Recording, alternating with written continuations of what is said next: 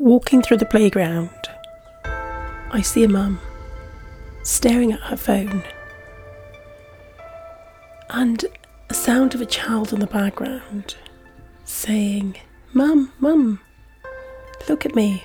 I saw another mum that looked constantly overwhelmed and quite frankly exhausted by the demands of her little children. In hindsight, it was probably me. One day, I realised that I was just going through the motions of motherhood. I felt constantly exhausted, like I was in this spinning carousel of meeting my demands as a mum, meeting every need my little ones.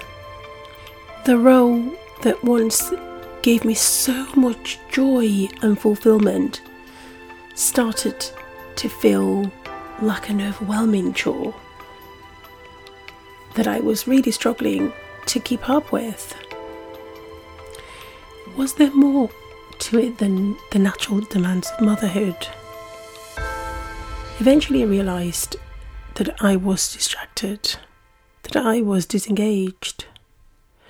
I was distracted by social media, by all the outside expectations of my family that didn't really matter, and by all the things that I'd piled onto my plate to try and stay busy and relevant. I was engaged in other people, in other things, instead of my own children, my own family. I remembered an older lady walking in the park that we came across when we were on a family walk. She looked so excited to see a young family like my own. And she said to me, Make the most of this time. It goes fast. Every day they're a little older, and this time never comes back. As the lady said, I thought of them that little older and much more interested about their friends, their electronic devices, their obligations outside of the family than spending time with me, their mother. Then I realised that's exactly what I was doing. So I decided to be intentional with my time and invested where it mattered most. Now, rather than feeling guilt and disconnect at the end of the day, I focus on meaningful ways for us to spend together and pay attention on what's happening in that moment to be more present with my children and try to forget about the end when we finish the homework, when we've read the book, to be present in the process, to enjoy the little details of that very moment. In my journey to become a more mindful parent, a more present parent, there are a few things that I've started to do that have made quite a difference. Some of these include waking up before your children, just having that little bit of quiet time for a few minutes before you launch into the madness of your day ahead. Having a little bit of quiet time with yourself before it all begins. I realise that sometimes this is not possible at the beginning of the day, depending on either what stage of motherhood you are or what your day is organised.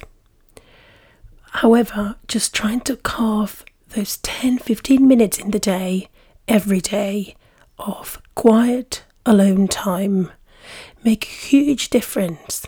I personally wake up a little bit earlier than my children and spend 10 minutes reading or enjoying a few yoga poses.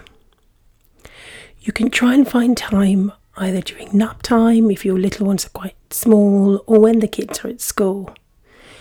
Instead of using the time to frantically get something done, just choose something that's relaxing and that you enjoy. And this must be a technology free time. So hide your phone. It's probably not rocket science that technology, including social media, phones, tablets, anything that connects you to other things and other people, can be quite distracting. And remember, this is time that's for you. It has to be focused on you.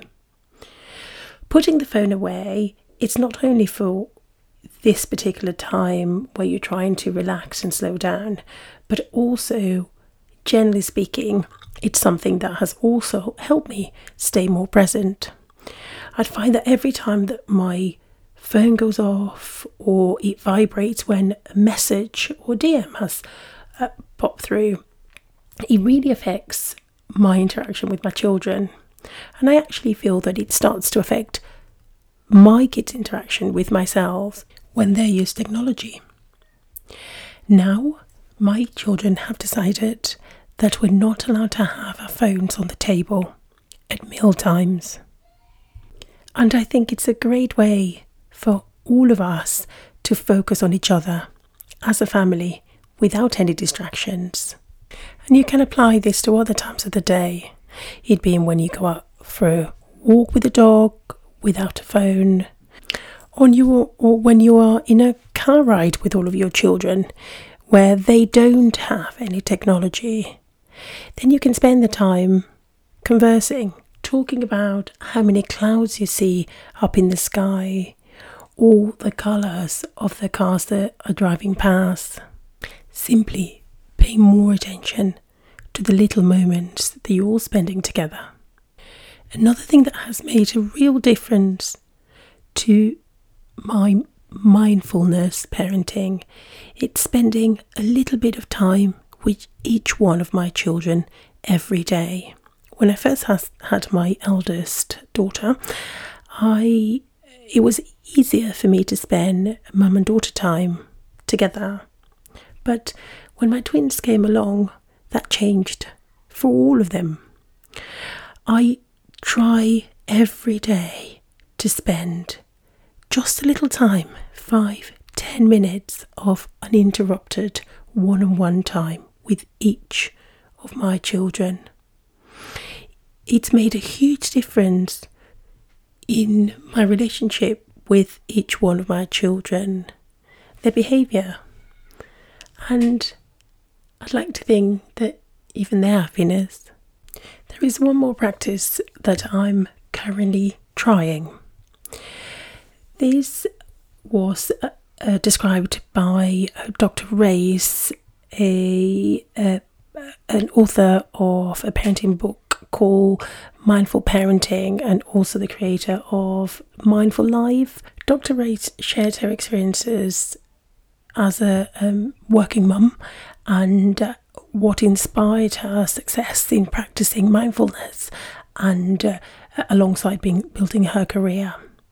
She also shared some research on the effects of stress on our brains, on our work, our happiness, and our relationship in today's fast paced world.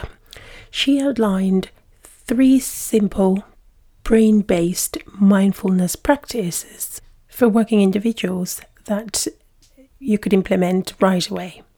The first one is mindful breathing.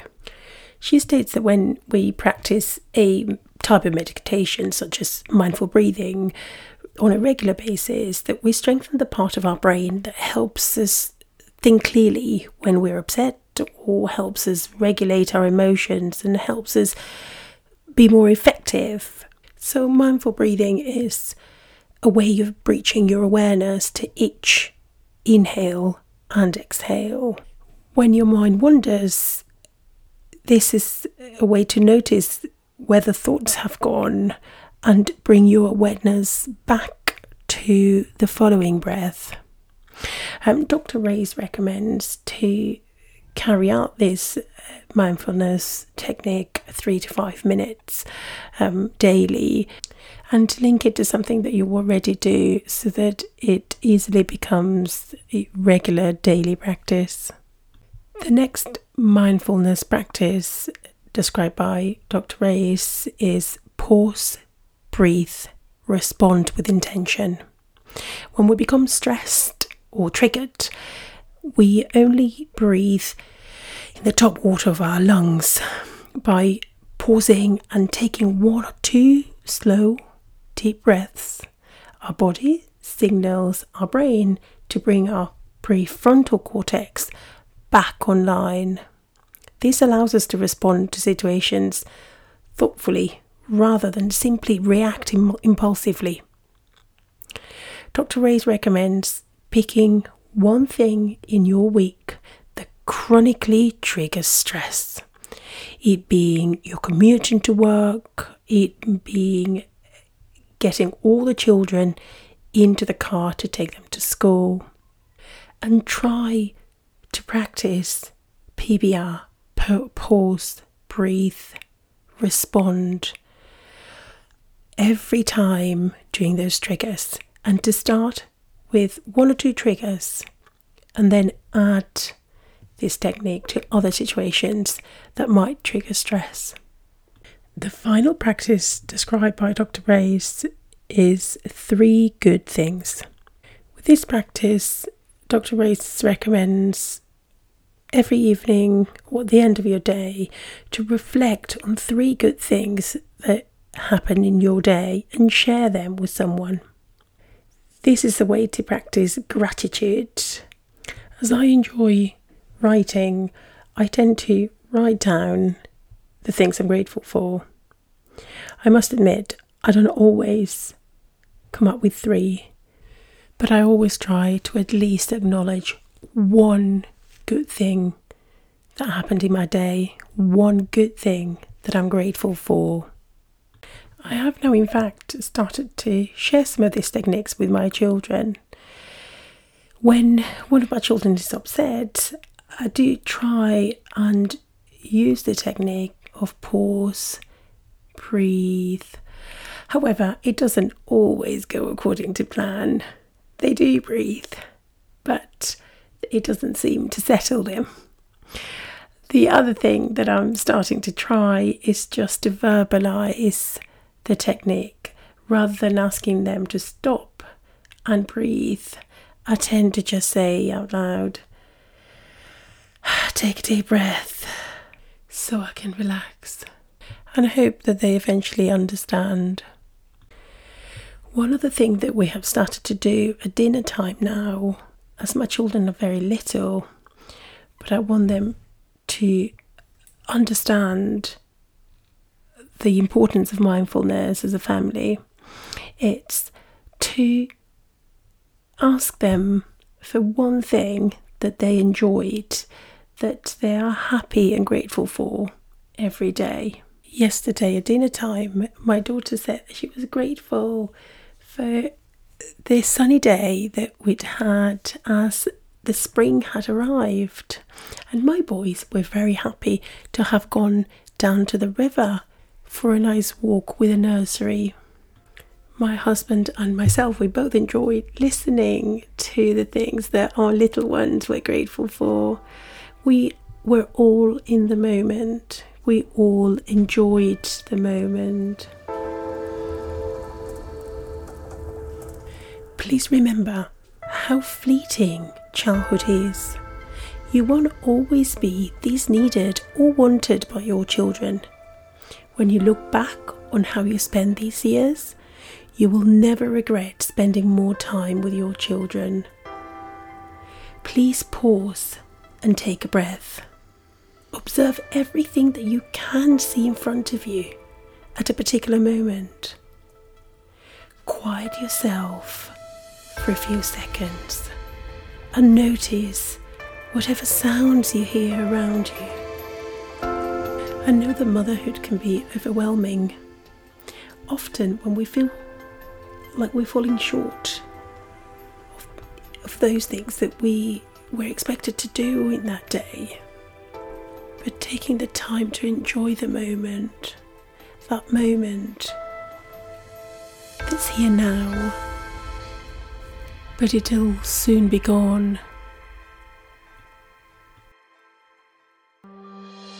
And remember that you're doing your best, and your best, it's good enough. Bye for now.